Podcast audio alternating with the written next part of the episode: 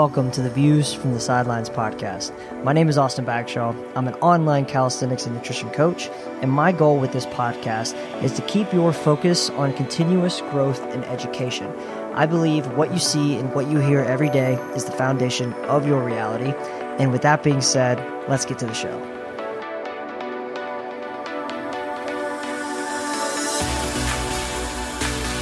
Yo, what is up, guys? Super excited to record this little mini episode about 5 tips to make your workout bomb. That's it. We're going to dive into it real quick. So a lot of people do struggle with this. And if you're someone who's like wondering, or like maybe you're just starting and you're thinking, man, I've had a lot of really crappy workouts. Like the energy was low, your focus was off, like things felt heavier. Just know that like that is incredibly common. Like the most fit people you know also struggle with this, and you are not alone. I like just last week I had a really shitty workout. I was super distracted. Everything like felt heavy. I even felt heavy. And I think that's something to be said about always realizing that not every day is going to be perfect. Not every day is going to smell like flowers and taste like rainbows. So before I start anything, just know that if you have a crappy workout, if things feel weird, that's okay. See it for what it is. Jot it down. You still went. You still got it done. That's the more important thing. So let's dive into it. 5 tips to make your workout bomb. First tip that I would give you is have a bomb-ass outfit. So this is a very, very, very underrated thing that a lot of people struggle with. Like a lot of your gym bros will have their old ass gray t-shirts that smell like absolute ass. A lot of people will wear baggy stuff and stuff like that. And I'm not a fan of that. I honestly personally, I like a little bit of stuff to fit a little bit tighter. I can feel the pump from the workout a little bit better, and it looks better in mirrors. That's personally me. Everybody has their own opinion on this, but why I think it's important to have a bomb-ass outfit is because you kind of set the tone as soon as you walk into the gym, as soon as you start your workout. When you walk into the gym looking good, you showed up looking with maybe it's a brand new pair of leggings, maybe it's a brand new pair of athletic shorts, maybe you just got some new trainers and you're ready to knock this workout out. There's so much to be said about your appearance and showing up and setting the tone for the workout with just the way you dress yourself. You will take yourself more seriously if you have a little bit more gym style clothing on. And I'm not saying that you don't take yourself seriously wearing sweatpants and a baggy hoodie. That's not what I'm saying. I'm saying if you struggle with maybe a little bit of confidence in the gym, anxiety, dress the part, invest in some workout gear, buy a new pair of shoes, maybe get some wrist wraps if you're training in handstands or something like that. Maybe have a little bit more stuff in your gym bag so you are ready to roll, and you don't, and like for instance if you need bands and the gym doesn't have bands, that might set you off. It might distract you. It might make you mad that you can't get the actual workout in. So bring bands. I've had a gym bag ever since I started in college. I would say going to the campus rec probably 2017 is when I started bringing a gym bag, because I was the guy doing calisthenics. I was the guy using bands. I was the guy who had needed wrist straps. I was the guy who brought his own stuff to the gym, so I didn't have to rely on a gym to have everything that I need. So over time, I invested in stuff over and over, year, month after month, year after year, and now I have a lot of crap that I can take to the gym without like wondering where things are, having to ask people where they are. Like I just have like a little tiny mini gym with me every time I go somewhere. So having a bomb ass outfit and being prepared is very, very important. And if you've never tried that, if you've never got something like that, I got you. And I will link my apparel company down below. It's really awesome, guys. Like I've been growing it since actually almost a year now, and we donate 15% of our proceeds for quarter 4. Actually, we're doing it to help a little boy named Everett out. Everett is 5 years old. He was told he was going to be a vegetable for the rest of his life when he was 2 after a drowning incident, and now he's walking, he is eating, he is playing with the other kids, and he is and his family also has a ton of therapy bills, a ton of things that they need to they need help with. And for quarter four, AB Calisthenics Apparel is going to be donating 15% of their revenue to that. So if you're looking for a new outfit, if you're looking for some new leggings, check that out because there's some awesome stuff coming here in the next month. Number two, plan your workout beforehand. This is very, very underrated. Very underrated. Planning your workout beforehand allows you to have a direct line on where to go next. It allows you to map out the gym, allows you to see where you can go, what equipment you need, and there's a lot less time that you spend looking at your phone, wondering what you should do next, what equipment's available. And when I say plan your workout beforehand, I also like to say, okay, if the Smith machine is not, if the Smith machine is not available when I need it, what's an alternative exercise? So not only having a workout that you can do, but having an alternative exercise in mind, just in case you don't have the equipment for it or someone else is using it and they're taking forever. So that is, we're having it planned out, guys. It keeps your focus clear. It limits this distractions in the gym and allows you to get in and get out because, guys, I mean, there is only 24 hours in a day. And I know a lot of people struggle with like, I don't want to be in the gym for 2 hours because I'm waiting and don't know what to do next. Have a plan, get in, get out. Better. And when I say get in, get out, obviously I want you to push yourself.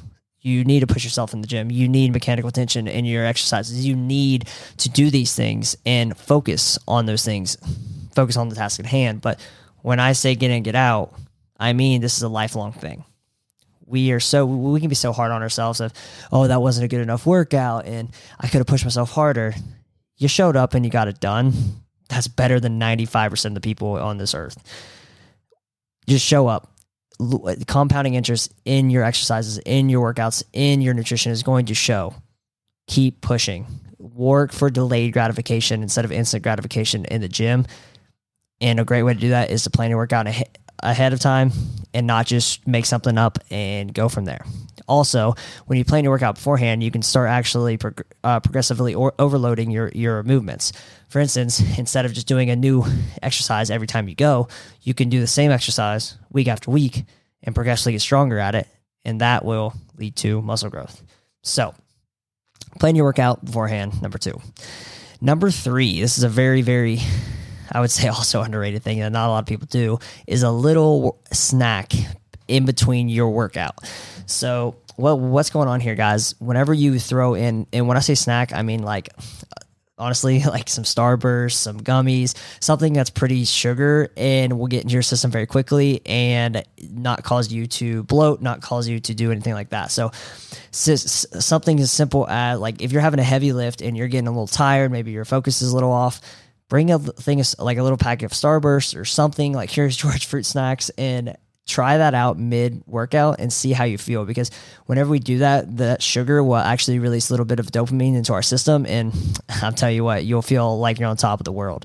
I honestly promote a lot of you only need water during workout, but it just depends. Maybe you're going for a new freaking PR. Maybe you're going for something that you've never done before. Maybe you're trying to get the most reps of pull-ups you've never gotten and you're doing something you're very uncomfortable with. A little bit of food, aka a little sugar, will get you where you need to be. Promise you. So try that out. If you've never tried to eat something small, like, and I say small, like 50 to 150 calories and keep it very, very sugar focused on like little candy, snacks, something like that, you're going to feel great. Number four, invite a friend so you can push yourself. This is... all of these are underrated, but there is a lot of people who don't like working out with people. There's a lot of people who have to work out with people. There's like on those two spectrums, you have the people who love working out alone. Typically, these people are a little bit introverted, or ego is really, really big. They think they know everything, and typically they're incredibly focused and don't want to be distracted.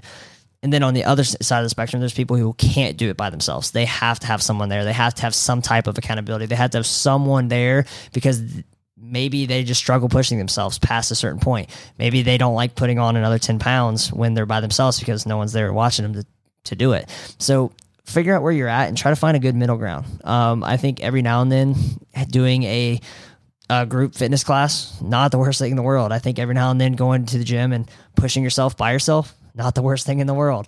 It's really, it just depends on your personality and how you click with things. But honestly, I think every now and then having a friend to push yourself, especially someone at a similar level as you, that is really, really helpful to get past PRs, to, hey, maybe we should try like a little bit more weight to see how we do. They can spot you. You're going to feel a little bit stronger. They can record you so you can see your form.